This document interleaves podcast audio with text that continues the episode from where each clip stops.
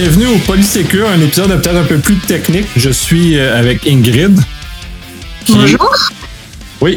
Et qui va, euh, on va, on va traiter un peu du RGPD parce que c'est, ça a un impact très important dans, dans, dans l'ensemble européen au niveau de la protection de la donnée. Et euh, dans tout cas, ma perception nord-américaine, c'est que ça n'a peut-être pas nécessairement les effets qui ont été voulus lors de l'adoption de, de cette loi-là, qui devait semblerait régler tous les maux. Et puisque au, Québec, on est dans un contexte avec le projet de loi 64 qui va amener un équivalent RGPD au niveau en sol euh, québécois, du moins si c'est pas canadien, euh, qui, pour certains, c'est comme l'élément clé qui va nous amener à euh, une révolution et une protection parfaite des données par, les, par les entreprises privées. De mon, de mon regard, ce que je vois en Europe, je suis pas convaincu. Et j'aimerais ça t'entendre, Ingrid, sur ce sujet-là, étant donné ton, ton, ton énorme expérience de, comme juriste. Alors euh, oui, alors il faut savoir que le règlement européen, du fait de sa nature, c'est un texte qui est d'application directe dans tous les droits nationaux. Donc il n'y a pas besoin de transposition nationale. Et ça veut dire que quand il est rentré en vigueur le 25 mai 2018, eh ben, il fallait l'appliquer. Alors, il y en a qui ont découvert beaucoup de choses en 2018, mais il faut savoir que le règlement européen a été euh, publié en 2016, en avril 2016. Donc les entreprises avaient quand même deux ans pour se préparer et être conformes. Sachant que euh, à l'heure actuelle, on a encore des entreprises qui sont pas conformes au RGPD, mais qu'on a surtout encore des mises sur le marché de solutions non conformes au RGPD et des sites internet non conformes. Donc c'est là où euh, se posent euh, les difficultés c'est que finalement, il y a une incompréhension sur ce qu'a voulu le RGPD parce que euh, il y a eu une levée de bouclier. Donc, il y a eu beaucoup de rébellions face à ce, ce règlement qui, lui, est pourtant super simple parce que lui, il demande de la transparence, il demande de l'éducation des particuliers et de l'individu en tant qu'utilisateur pour qu'il puisse garder son libre arbitre sur ce qu'on fait de ces données et qui garde un esprit critique. Donc on doit le former, on doit le sensibiliser, il y a des obligations sur ce sujet, on doit l'informer pour que justement il puisse décider en conscience parce que l'information aussi, alors c'est pas un langage de technicien où on emploie plein de termes pour noyer le poisson. Il faut s'adapter à son interlocuteur, son interlocuteur mineur, son interlocuteur adulte, son interlocuteur dans la santé, si c'est quelqu'un qui peut avoir des, capacités cognitives réduites bah voilà, on lui explique. Si c'est quelqu'un qui est âgé et qui est éloigné du numérique, il doit comprendre. Et donc, bah, c'est à celui qui apporte la solution ou qui vend la solution de s'adapter et d'expliquer. Et c'est là qu'en fait, il y a un beau festival et un folklore d'explications et d'informations. Donc euh, là aussi, on a des capacités d'innovation pour, euh, pour dire qu'on est conforme, mais pas du tout. Donc, euh, et au final, on nous dit, non, mais de toute façon, comme ils sont pas capables de comprendre, on s'emmerde pas, on leur dit rien et on fait. Alors, voilà l'état des lieux actuellement et on leur dit rien et on fait, bah ça, ça plaît pas trop à la CNIL. Mais le problème, c'est quand on a aussi nos pouvoirs publics qui disent c'est pas grave, on fait quand même. Et qui ont, euh, ça on l'a bien vu avec la crise Covid, euh, qui vont nous dire qu'il y a un motif de santé publique et que c'est dans le cadre de l'intérêt collectif qu'en fait on va collecter et on va faire des, des trucs bien dégueulasses. Et la CNIL a dit non, non, non, non, non, non, non. Et euh, ça, on va dire qu'au niveau de l'Europe, toutes les autorités de contrôle se sont bien associées et on va dire que de travailler à l'échelle européenne, ça par contre c'est super intéressant parce qu'elle s'harmonise. Euh, par rapport à l'évolution des technologies, euh, puisque là, la recherche avec la crise Covid, il y a eu beaucoup de, de recherches et de choses qui ont été développées avec des données médicales. Euh, là aussi, elles se sont harmonisées et elles ont sorti des recommandations, elles ont refait de la sensibilisation.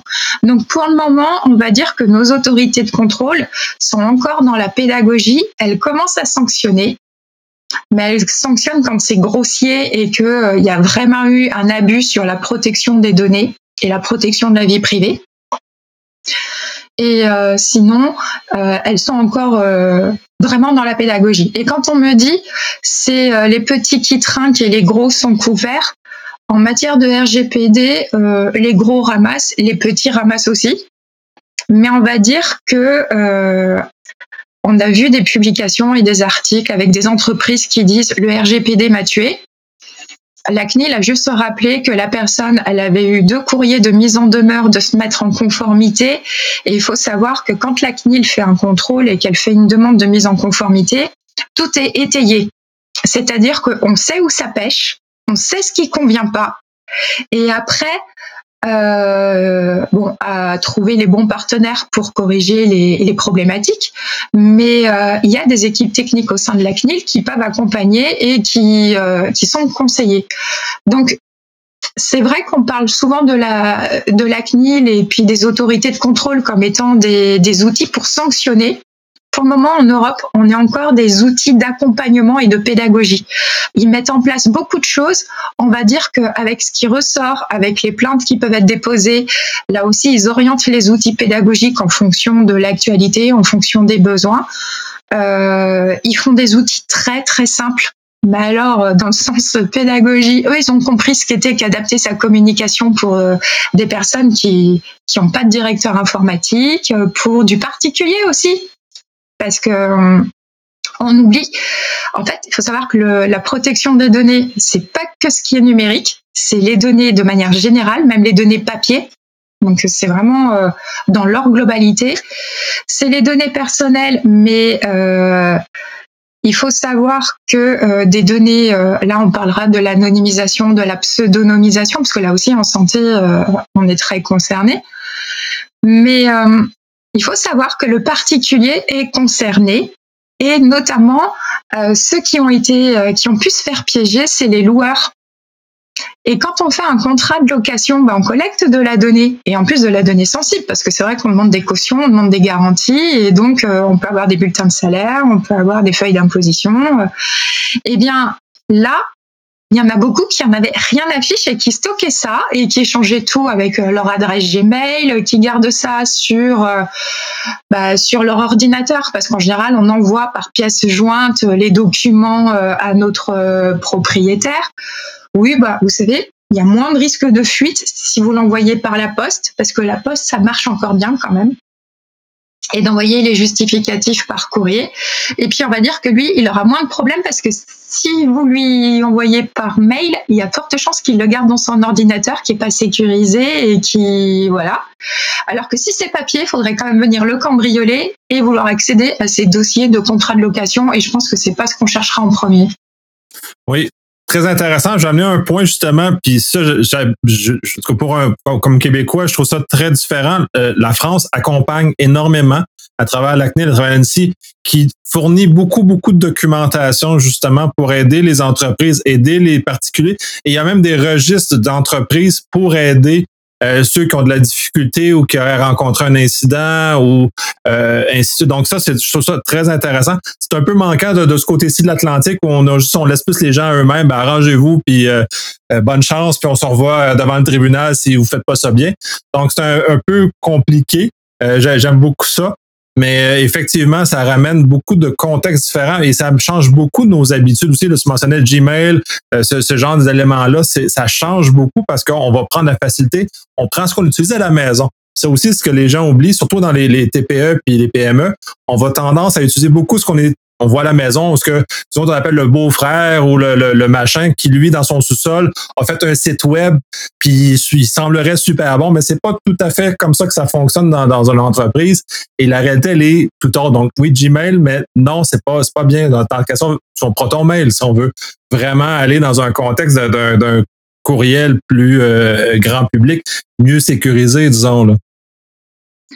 Bah, c'est alors il faut savoir que euh, la CNIL met à disposition et c'est libre de droit. Par contre, il hein, faut toujours dire que c'est des outils, euh, enfin voilà, qu'on s'est inspiré de la CNIL, hein, parce que les documents et c'est accessible de chez vous.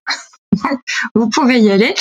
Euh, L'ANSI aussi, donc euh, là, euh, notre agence nationale de sécurité des systèmes d'information met beaucoup d'outils, mais qui, il y a quelques outils pour les entreprises. Mais on va dire que c'est surtout des outils pour les administrateurs de réseau et pour les, euh, les RSSI et toutes ces personnes-là, parce qu'ils vont avoir beaucoup de documentation beaucoup plus technique et qui va pouvoir servir pour tout ce qui est homologation SSI. Donc, euh, et ils mettent aussi à disposition euh, des systèmes libres de droit, euh, de, de cloud ou de choses comme ça pour pouvoir améliorer euh, son fonctionnement interne. Donc, euh, ils mettent des outils à disposition, mais aussi des outils techniques et beaucoup de documentation. Mais on a aussi euh, cybermalveillance.gouv.fr.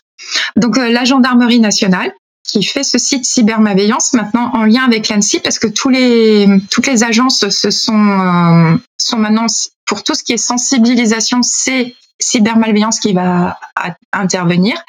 Mais là, vous aurez aussi des retours d'expérience en fait euh, d'entreprise parce que euh, avec tout ce qui a été euh, hameçonnage et rançonnage pendant le pendant la crise Covid, le télétravail a fait qu'il y a eu beaucoup plus de problématiques de fuite de données. Euh, là, ils ont un retour d'expérience et ils partagent des, situations, comment ça s'est passé dans l'entreprise. Donc, on peut avoir des témoignages sur étape par étape comment s'est déroulée l'attaque, qu'est-ce qui a déclenché l'attaque, comment ils ont vécu les choses et euh, bah, de savoir comment en fait ils ont réussi à stopper l'hémorragie, à pouvoir re repartir et rebondir. Donc pour tout ce qui est après la résilience des organisations, pour améliorer ces politiques de sécurité interne, c'est intéressant. Mais à chaque fois, on en revient sur la problématique du facteur humain. À chaque fois, on en revient sur la problématique de la méconnaissance en fait du fonctionnement du, du réseau, de Internet, comment ça marche, de, des données, comment elles sont échangées. Et euh, c'est pour ça qu'en fait, euh, on continue sur la pédagogie. C'est que pour le moment, on ne peut pas prendre de bonnes décisions parce que pour le moment, on n'est pas suffisamment éduqué en tant qu'utilisateur ou en tant que décideur. D'où encore les bêtises. Parce que dans les décisions bêtises, ce serait pour moi, euh, notamment pour les pouvoirs publics et pour les chefs d'entreprise, c'est de tout miser sur la partie technique. C'est-à-dire, je finance en sécurité que la partie technique. Il est nécessaire de sécuriser la technique, mais euh, à un moment donné, de négliger l'éducation de son personnel et de ses équipes, pour moi, c'est beaucoup plus grave parce que tant que les comportements ne seront pas corrigés et tant qu'on n'aura pas conscience qu'on fait mal, on va continuer à mal faire et on va continuer à cliquer où il faut pas. On va continuer à tout ce que j'appelle en fait ces menaces non intentionnelles, c'est à faire la bourde qu'il fallait pas. Mais le problème, c'est que j'ai pas conscience que j'ai fait une bourde, donc j'ai pas remonté l'information comme quoi j'ai fait une bourde. Donc en fait, on corrige pas la faille. Et donc, en fait, bah, la faille, euh, c'est comme un robinet. Tant que le robinet est ouvert, bah, en fait, on perd. Et c'est pour ça qu'à un moment donné, il faut vraiment travailler sur les deux côtés. La technique, donc tout ce qui va être euh, bah, le côté matériel, mon système d'information, l'architecture, les mots de passe, et puis euh, attention aux mots de passe trop à la con, hein, c'est le meilleur moyen de les trouver affichés dans le dos ou sur des post-it ou dans des petits carnets, et, et puis et puis voilà. Euh, attention aux droits utilisateurs trop restreints sur les logiciels, parce que c'est comme ça qu'on fait des extractions qu'on fait transférer à tout le monde. Parce que euh, là aussi, on ne veut pas créer 15 000 profils utilisateurs, mais il faut autant de profils utilisateurs qu'il y a de cas d'usage du logiciel. Et je sais que c'est contraignant au départ, mais euh, bien penser son système d'information, bien le concevoir, prendre du temps au départ, donc euh, l'Allemagne est plus douée que la France pour prendre du temps au départ. Mais en tout cas, euh, ça éviterait beaucoup de bêtises. Arrêter d'accabler l'utilisateur final, parce que lui, il, est responsable que des moyens qu'on lui donne. Donc euh, je rappelle que si on l'a pas formé, en tout cas pour nous en Europe, un utilisateur non formé n'est pas responsable de ses actes. Donc, à un moment donné, qui est le responsable de, la mauvaise formation de son personnel? C'est l'employeur. Donc bon, bah, c'est un peu con de se tirer une balle dans le pied. Il faut savoir que le défaut de formation de son personnel, c'est considéré comme une faute de gestion chez nous. Qui dit faute de gestion dit responsabilité personnelle du dirigeant Et donc, ça veut dire qu'en cas de pépin, l'entreprise et les actionnaires ou les, les administrateurs pourraient se retourner contre lui et lui demander de financer à titre personnel les pertes. De ce côté-là, puis c'est là où je vois où, puis comprendre parce que le, à quel point le RGPD a modifié depuis euh, depuis 2016 que c'est c'est supposé être là. C'est en action depuis 2018. Est-ce qu'en 2021, on est rendu avec un état où les gens ont compris ça, a encore, euh, comme on voyait avant, dans le fond, une certaine forme de oh, je me cache, pas grave, euh, ça se verra pas, il y a personne qui va venir me, me, m'achaler avec ça. Et justement, ces pénalités-là, est-ce qu'ils ont vraiment fait peur aux dirigeants ou finalement c'est juste comme ce que ça se faisait avant, puis c'est pas grave? Alors, avec le RGPD, des fois, il y a une incompréhension des personnes. Il faut savoir qu'un un particulier ou une entreprise qui aurait eu un problème sur ses données, il faut justifier. On peut se rendre compte qu'il y a une perte, mais ne subir aucun préjudice au premier abord. Euh, si on n'a pas de préjudice, on ne peut pas être indemnisé, il n'y aura pas de procès. En revanche, il y aura l'amende et la CNIL peut sanctionner. Donc, en fait, il y a un éveil alors, maintenant, la problématique, c'est l'éveil. Est-ce que c'est des associations de consommateurs ou des associations d'utilisateurs plutôt que du, particulier. En fait, euh, la CNIL nous dit qu'avant le RGPD, elle pouvait avoir entre 4000 et 6000 demandes par an et signalements par an de violation de données. Maintenant, en 2020, puisqu'elle a rendu son rapport euh, en début d'année, euh, en 2020, elle a eu plus de 121 000 demandes et signalements. Donc, euh, sur ces 121 000 et quelques signalements, euh, il y a eu 2825 notifications de violation de données. Et sur ces 2800 violations, notifications de violation de données, il y en avait plus de 500 qui étaient liées à du rançonnage. Donc finalement, on se dit, les violations de données, c'est autre chose. Et quand on regarde de plus près quel type de sanction, bah, ça va être euh, non-respect des règles de sécurité. Ça va être les cookies qui sont abusifs et ou parce que la personne est mal informée, donc elle n'a pas pu se protéger. Donc euh, ensuite, la CNIL a fait 247 contrôles. Un contrôle de la CNIL, on reçoit un courrier et on sait que dans les 48 heures, elle arrive et elle va demander à voir certaines choses. Donc 247 euh, contrôles et il y a eu 49 euh, mises en demeure. Donc ça veut dire quand même que sur les contrôles, euh, ça se passe relativement bien.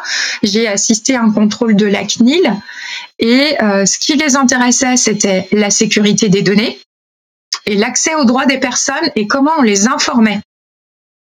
Donc cette fameuse information, il faut savoir aussi, alors il y a des petits malins qui disent, alors méfiez-vous parce que le copier-coller des mentions légales des sites internet des uns et des autres, alors déjà il y en a qui n'ont pas été doués sur leur site internet, hein. Donc attention à ce qu'on trouve.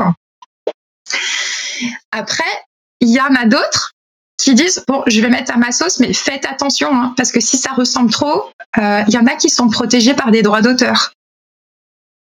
Donc euh, attention au copier-coller parce qu'il y en a qui savent qu'ils ont pris le temps de rédiger des belles clauses ou qui ont financé des juristes pour avoir de belles clauses et des belles mentions qu'on est obligé d'afficher. Mais attention aux droits d'auteur. Donc parce que là c'est con de se faire piéger euh, parce qu'on a un site internet qui ressemble et que les clauses sont carrément il y a, il y a des jolies clauses hein. il y a des grands, grandes entreprises où on sait que c'est fait proprement faites juste gaffe quand vous recopiez parce que si on peut autofinancer nos juristes en portant plainte, on peut se rembourser de ce qu'on a dépensé. Hein. Donc faites gaffe sur les droits d'auteur.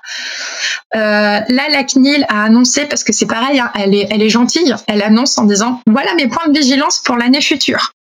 Donc les actions, on sait que c'est les données de santé, parce que les applis Covid, euh, on a eu un peu, ça a été un peu la fête du slip de la data. Hein. Euh, C'était pas super propre. Euh, en fait, il suffisait de regarder qui était dans les partenaires pour comprendre qu'en fait, euh, la data n'a pas être utilisée qu'à des fins euh, d'intérêt public. Ensuite, la recherche médicale, parce que c'est vrai qu'il y a eu beaucoup d'appels à projets liés au Covid et euh, qu'il y a beaucoup de personnes et beaucoup d'entreprises qui se sont lancées euh, pour tenter des choses dans le cadre de la recherche médicale. Mais attention avec les données de santé, on ne fait pas n'importe comment. Et euh, la recherche médicale, euh, c'est soumis à déclaration auprès de la CNIL et il y en a qui n'ont pas respecté les procédures. Alors il faut savoir que quand on va chercher des financements en recherche, maintenant au niveau européen, parce que je le dis et je vous le précise parce qu'il y a des partenariats avec le Canada sur ces thématiques de recherche. Et euh, en fait, on a tout un, on doit montrer patte blanche parce que comme pour tout le monde, hein, quand on a mal collecté les données et qu'on n'a pas respecté les droits des personnes, les données ne peuvent pas être utilisées. Donc ça veut dire que pour un doctorant, la thèse ne pourra pas être soutenue, elle ne pourra pas être publiée, donc c'est trois ans perdus. Potentiellement, c'est rembourser le financeur, parce que lui, il a financé, mais pour que le projet de recherche soit réutilisé par d'autres. C'est pour enrichir la connaissance euh, partagée. Donc comme là, la connaissance ne pourra pas être utilisée parce que les données n'ont pas été collectées correctement, bah, euh, donc euh, potentiellement, ça veut dire rembourser les sommes perçues. c'est une perte aussi de réputation hein, pour les laboratoires ou les personnes concernées. Donc, euh, faites très attention dans la recherche. Ensuite, on a toujours cette possibilité de protéger. De toute façon, on doit envoyer une politique de gestion des données dans le cadre des sciences ouvertes où la protection des données personnelles est faite et où en plus on doit avoir les numéros de déclaration faits auprès des autorités de contrôle des données. Donc, euh, les Canadiens, à partir du moment où vous utilisez des données d'Européens, il faudra faire des déclarations comme quoi vous avez utilisé ces données et faire les déclarations auprès bah, de l'autorité. Et d'ailleurs, euh, il y a toujours un référent européen quand il y a un hors européen dans des projets de recherche, et c'est ce référent européen qui devra faire les démarches auprès de son autorité de contrôle. Mais méfiez-vous, parce que vous serez contrôlé, c'est pas parce que vous êtes hors Europe que vous serez pas contrôlé, puisqu'il y aura du financement européen. Oui, effectivement, ça, c'est un peu la, méconnaissance ici. Puis je, connais des personnes qui font de la sensibilisation euh, au Canada, du moins, pour aider les entreprises à, justement se familiariser avec ce contexte-là de, de, différence.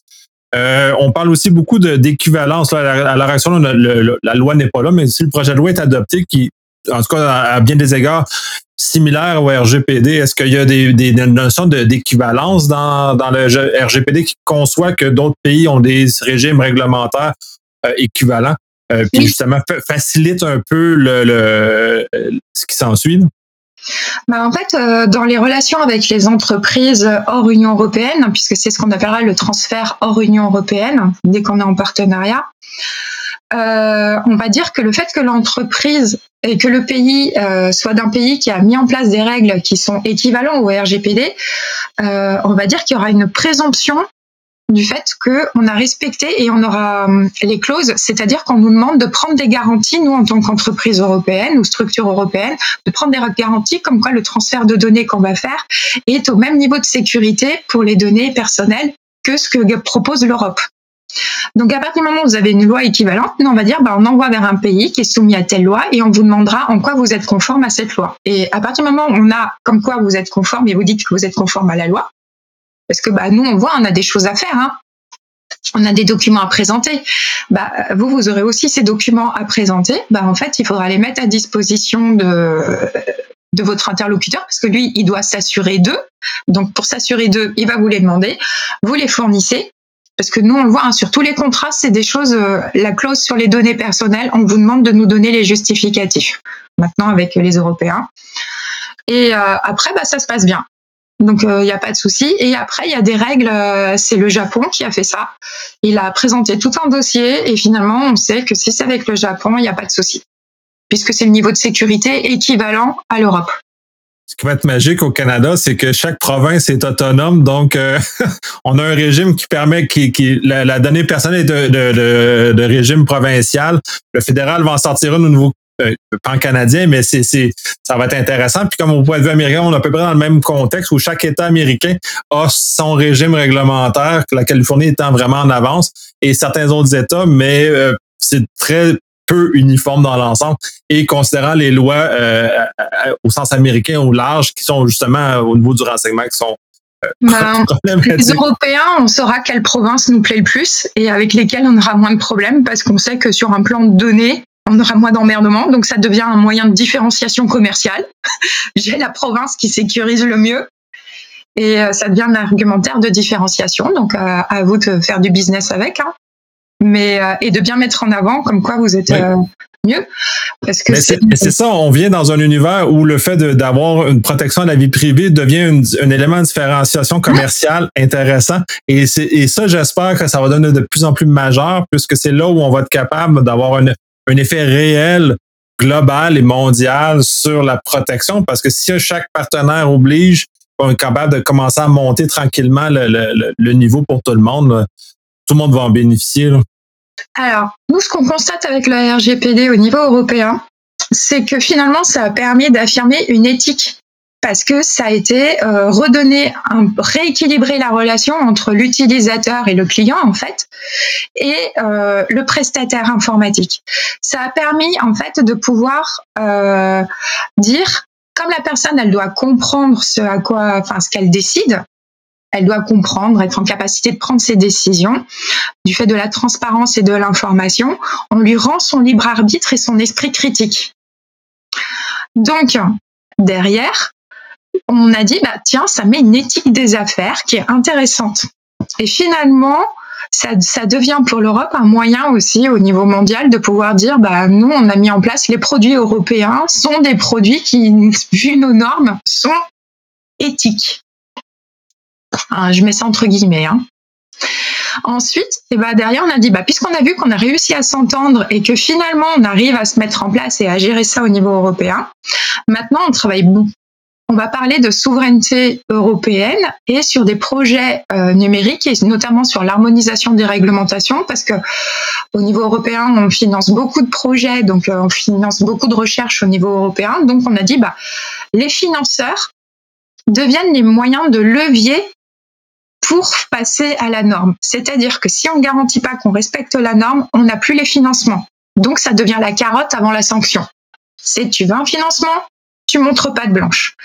Et maintenant, en fait, on, ben, on allait plus loin. C'est-à-dire que maintenant, les nouvelles directives par rapport à l'intelligence artificielle se basent sur cette transparence. Et aujourd'hui, on arrive avec l'explicabilité des algorithmes. On demande aussi euh, euh, comment on protège par rapport à des biais humains et des biais cognitifs les algorithmes. Donc, euh, comment nos intelligences artificielles finalement vont être respectueuses des personnes.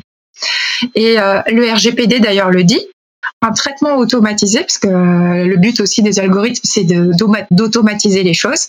Eh bien, quelqu'un qui aurait pu avoir ses droits spoliés parce que bah, n'a pas anticipé tous les cas dans le paramétrage de l'algorithme, il peut demander à ce qu'une personne humaine gère son dossier. Donc euh, là aussi, c'est des choses intéressantes. Effectivement. Et là, tu as, parlé de la souveraineté des données. D'un point de vue européen, j'imagine que la RGPD euh, met la frontière de la souveraineté au sens au bloc européen et non pas juste de façon nationale. C'est ce que j'en comprends. Ça dépend des sujets.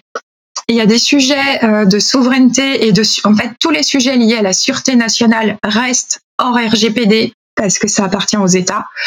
Et après, tout ce qui est économique, euh, on va parler parfois de souveraineté nationale, mais la souveraineté européenne est privilégiée parce que de toute façon, euh, le financement en général est européen. Donc, suivre l'argent est pas mal la, façon de, voir comment les frontières s'appliquent. c'est très efficace. Bah, c'est-à-dire que euh, tout à l'heure, j'ai parlé du nombre de contrôles, mais il n'y a eu que 14 sanctions et 11 amendes. Bon, il y a eu 11 amendes, mais ça représentait 180 millions d'euros. Mais bon, la moitié de l'amende, c'est Google. Ouais, ben c'est ça, c'est sur la base du chiffre d'affaires. Donc, si c'est un, gros joueur, c'est sûr qu'il va être plus, euh, plus, plus salé et plus intéressant. Pour l'État aussi, jusqu'à un certain point, parce que ça tombe quand même dans les coffres de l'État, ces, euh, amendes-là. Mais euh, oui, c'est intéressant que ces grandes compagnies-là, du GAFA, du GAFAM, soit un peu conscientisé à l'importance de ça, puis que ça, se répercute sur l'ensemble. Je sais que Microsoft, c'est euh, à certains égards, c'est opposé ou était un peu en porte-à-faux au RGPD au niveau, euh, il était un peu mal à l'aise, disons, ça comme ça. bah, pas que Microsoft, hein, euh, Google aussi, puisque c'est Google qui a été condamné.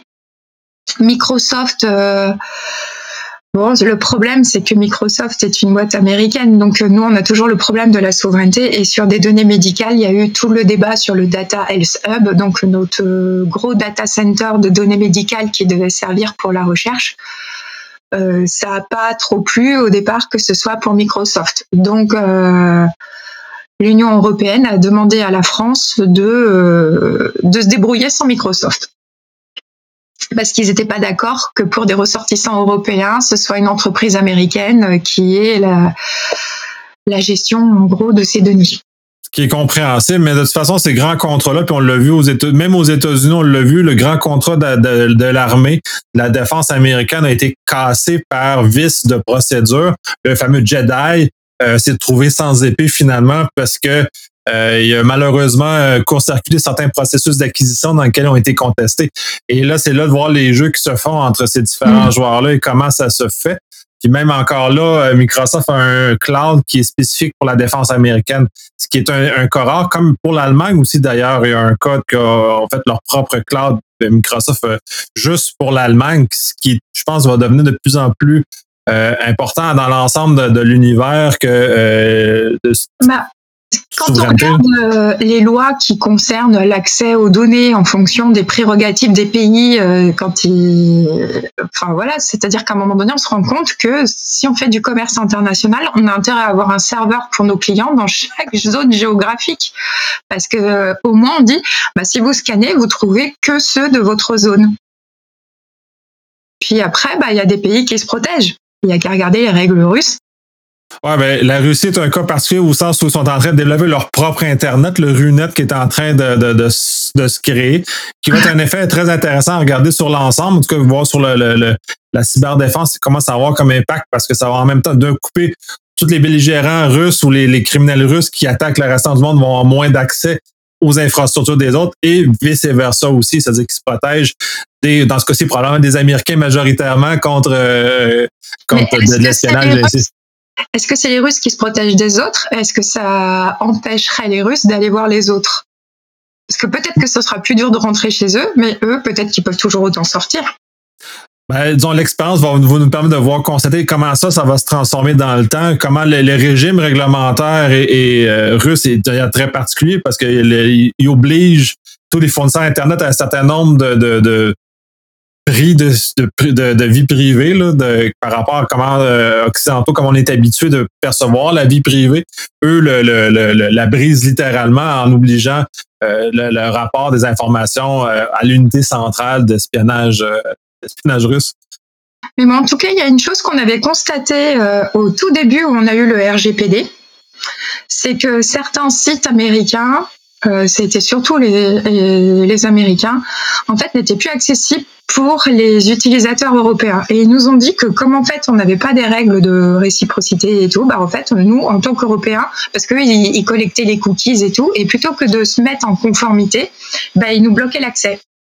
Donc, euh, bah, il faut savoir que les cookies sont toujours des choses. Euh, d'ailleurs, c'est assez drôle parce que c'est un des axes prioritaires parce que c'est vrai qu'on dit euh, oh ça va, ça apprend pas trop de choses sur moi. Si, ça apprend toutes nos habitudes de notre quotidien et tous nos déplacements et tout. Donc c'est très intrusif sur la vie privée et ça les personnes le sous-estiment.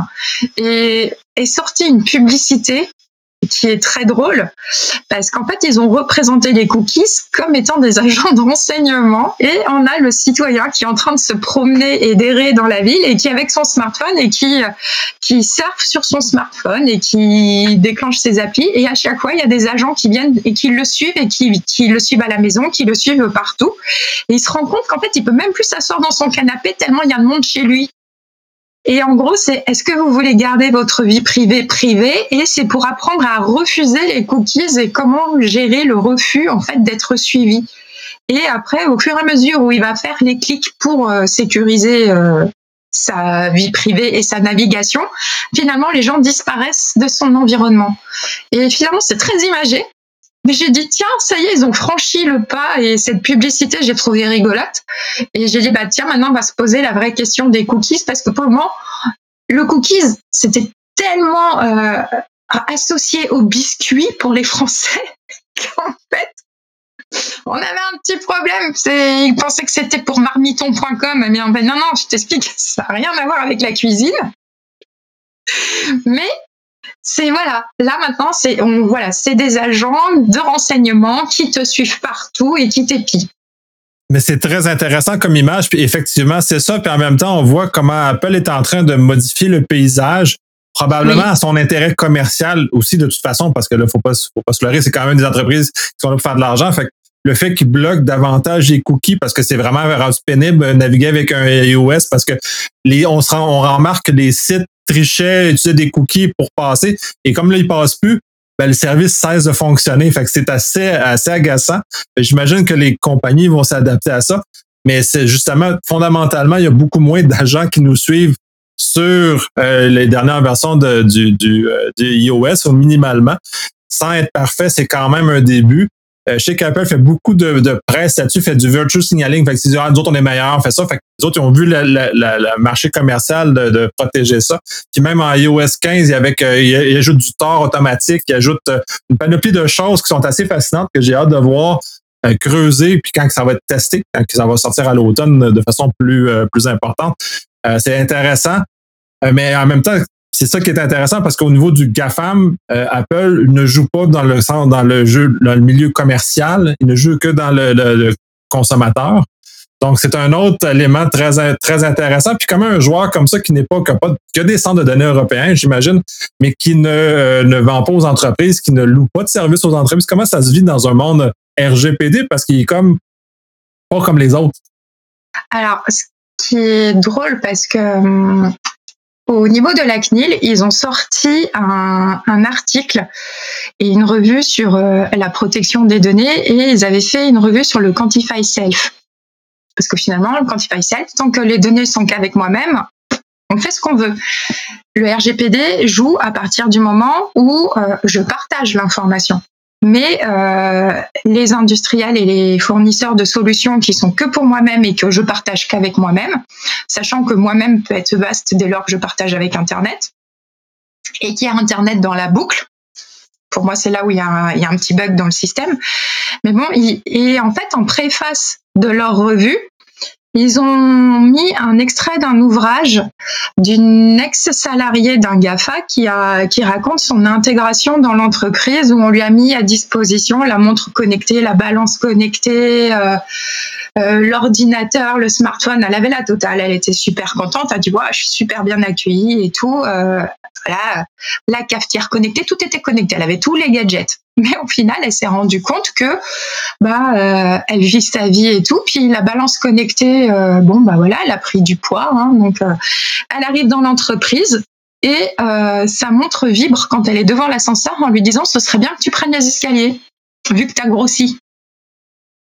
Pas oh là, c'est bien là ça. voilà. Après, bah c'est donc elle n'est pas d'une extrême bonne humeur et donc après, dans l'après-midi, son, son manager vient la voir et puis lui explique, écoute, en fait, euh, faudrait que tu sois plus souriante parce que ça joue sur l'environnement de tes collègues. Parce qu'il y avait un système aussi de, de flicage via des smileys. Et euh, en fonction des gens qui tirent la gueule, on devait évaluer aussi notre environnement et tout. Et donc, en fait, le manager avait été prévenu. Et finalement. on est dans un épisode de Black Mirror, là, que littéralement, là, on a carrément le petit chose en dessous de notre tête qui donne un score de, de bienséance et de, de, de civilité, puis de. Oh là! Bah, accessoirement, euh, quand on voit comment ça se passe en Chine, euh, ça ressemble beaucoup à ça avec euh, les tiens, c'est un mauvais payeur. Et puis, quand on appelle la personne, on a ça avant de, qu'elle décroche. On a fait lui la leçon parce que c'est pas un bon payeur, il a pas payé ses factures ou quelqu'un qui est en retard ou qui passe pas sur le passage coûté quand il faut, on va lui interdire l'accès au train parce que euh, on va bloquer son abonnement parce que c'est pas un bon citoyen parce qu'il n'a pas respecté la règle. Donc avec la tech, on peut faire plein de choses. Maintenant, est-ce qu'on veut de ces choses? Et c'est là où euh, c'est vrai que la France est le pays des droits de l'homme. On n'arrête pas de nous le rappeler. Il faut savoir que le RGPD euh, ressemble beaucoup, beaucoup à notre loi informatique et liberté de 1978. Pour ça que ça me fait rire quand je vois les Français qui, s'offusquent du RGPD. Et je leur dis, ah ouais, mais attendez, vous êtes Français, je vous signale que c'est depuis 1978 que ça doit s'appliquer. Et quand on voit certaines entreprises du numérique qui disent, je vous ai livré une solution en, 2000, euh, en 2017, et en 2018, ils vous disent, ah bah, pour mettre en conformité au RGPD l'application santé que je vous ai développée, il faut mettre un module en plus et donc c'est 90 000 euros.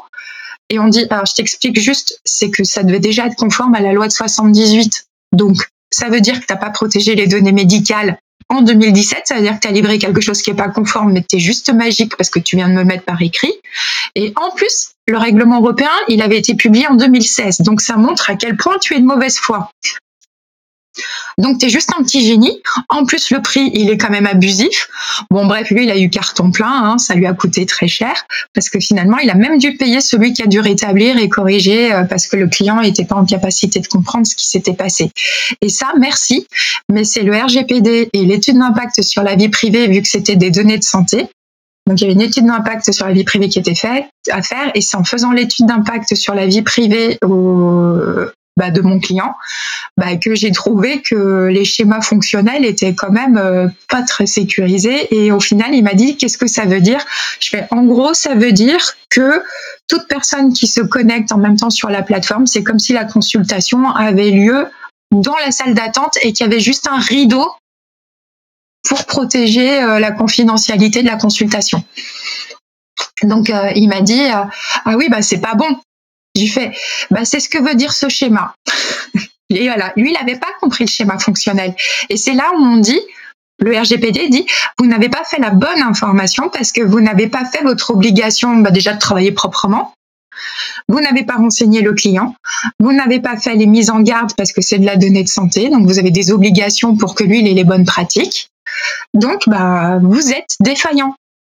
Et puis, bah, comme en plus il a fait une relance pour être payé pour euh, mettre en, sécurité les données, on a dit mais t'es juste magique quoi. Enfin, bref, moralité, faut pas être débile parce que sinon, euh, de toute façon, on a un adage en, France, on dit le droit protège pas les imbéciles, mais voilà. Donc euh, il le sait parce qu'il l'a bien testé. Ah, elle est excellente celle-là, mais oui, les, gens sont, sont, sont purs, purs imbéciles. on va terminer avec une dernière question peut-être plus large sur le RGPD. Toi, est-ce que tu as perçu une modification réelle des habitudes des gens ou et puis là, tu fais, tu fais même référence que la loi, ben, l'ancienne loi, la loi qui a précédé le RGPD encadrait déjà majoritairement ce qu'on trouve dans le RGPD maintenant. Est-ce que cette espèce de conscience collective a eu un effet réel où les certains, euh, certaines entreprises ont préféré payer la pénalité plutôt que de mettre l'énergie de, de, de, de, se conformer à, à ces règles-là?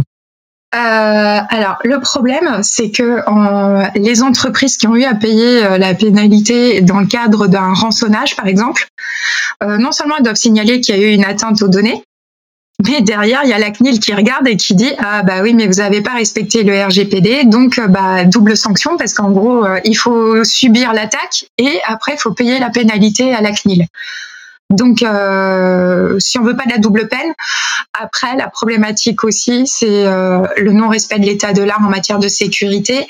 Euh, ça fait perdre aussi un point réputationnel. Donc maintenant, en fait, comme il y en a, il y a peu d'entreprises qui aiment passer pour des quiches et perdent en crédibilité parce que derrière les concurrents, bah, ils se placent.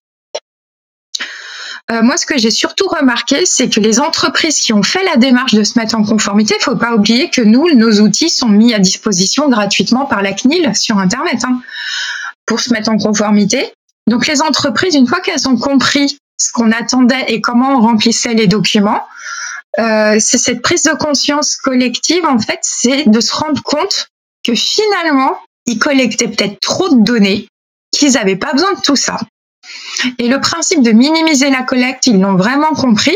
Et en plus, quand on leur dit, bah, quand tu commences à supprimer, parce que oui, tu effaces jamais la partie numérique, euh, oui, parce qu'il y a, euh, y a ce qu'on garde en production, puis à un moment donné, la CNIL, elle dit, bah, vous gardez 5 ans en production ou 3 ans en production et le reste, ça part en archivage numérique, mais en archivage. Donc ça veut dire que c'est plus euh, là. Et je fais, bah ah, dis donc, ça rame vachement moins le système d'information, ça marche vachement mieux.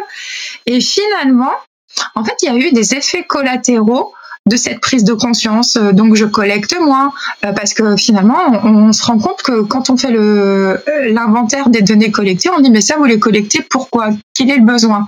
Parce que la CNIL c'est ce qui demande. C'est quel est l'intérêt d'avoir cette information? S'il n'y a pas d'intérêt, bah prenez pas le risque parce que plus vous stockez et plus vous devez garantir et plus ça coûte cher de sécuriser. Donc, limitez le stock et mieux vous vous porterez et mieux vous pourrez assurer la sécurité puisqu'il y aura moins d'informations à, garantir et vous prenez moins de risques, il y a moins de surface. Donc au final, on, voilà, il y a, y une vraie prise de conscience. En même temps, c'est aussi euh, un côté de responsabilisation parce que cette transparence, oblige à voir. Et quand on nous demande de mettre en place un registre, ça oblige à écrire. C'est pour ça que je sais que quand j'accompagne, il y a des gens qui font à la place d'eux. Moi, par rapport à mes clients, je les rends autonomes. Je fais pas à leur place. Je les, je leur explique comment ça marche. Je les accompagne. Je relis, je corrige, je leur explique. Mais pour moi, ils doivent être autonomes. Après, s'ils ont besoin sur un cas particulier et tout, ils savent que je suis là. Mais pour moi, il faut qu'ils comprennent, puisque le but, c'est de la prise de conscience de ce qui se passe pour avoir les bons réflexes. De la même manière, plus ils prennent conscience et mieux ils maîtrisent, bah, mieux ils sauront répondre aux questions des, usagers qui vont demander euh, bah, l'accès à leurs données. Et des fois, on doit expliquer, bah non, j'ai une mission d'intérêt public, donc euh, vous pouvez pas sortir vos données de ma base de données. Par contre, je vous contacterai plus ou voilà sur du dépistage du cancer par exemple il y a des personnes qui demandent à être sorties des, dossiers et on leur dit non parce que c'est une mission de service public. Donc euh, voilà. Mais en tout cas euh, là où ça pêche encore c'est tout le milieu associatif qui est soumis au RGPD et qui le qui s'en rend pas compte et les particuliers qui peuvent être amenés à gérer des données euh, parce qu'ils vont faire de la location parce que voilà, à un moment donné, ça ne concerne pas que les entreprises et ça ne concerne pas que ce qui est sur Internet. Très intéressant. Très intéressant. De toute façon, c'est une prise de conscience globale. De toute façon, ça devient mondial comme prise de conscience. Soit tant que les Américains vont finir par euh, comprendre, euh, comprendre les choses comme le restant, le restant du monde occidental, minimalement pour réussir à, rehausser le, niveau du jeu. Très intéressant. Euh, on va sûrement revenir sur ce sujet-là éventuellement parce que le RGPD est un élément dynamique. Puis euh, ici, la loi autant québécoise, le, projet de loi 64, autant que l'équivalent canadien euh, sont en cours d'étude, donc vont finir par aboutir. Puis on va voir comment ça va, se matérialiser dans le grand ensemble euh, de la protection de la donnée, la protection des, éléments comme ça. Puis on va aborder dans un prochain épisode une autre panoplie de sujets très intéressants. Bah, le RGPD, la conception, parce que l'air de rien, ça joue beaucoup sur la conception. Bon, les éléments de conscience sont très intéressants, puis probablement qu'on va l'aborder parce qu'avant de commencer l'enregistrement, on a abordé une panoplie de sujets de cette nature-là. Fait qu'on va, on va peut-être de, dorénavant enregistrer nos, nos, conversations préalables parce qu'il y a tellement de sujets très intéressants qu'on aborde à travers celles-ci qui sont euh, qui seraient très passantes peut-être de façon plus structurée que, que, ce qu'on et peut-être un peu plus censurée parce que quand même il y a des choses qu'on peut pas euh, divulguer. Oui, voilà, on va protéger aussi nos petits secrets. Donc sur ce, à la prochaine. À bientôt.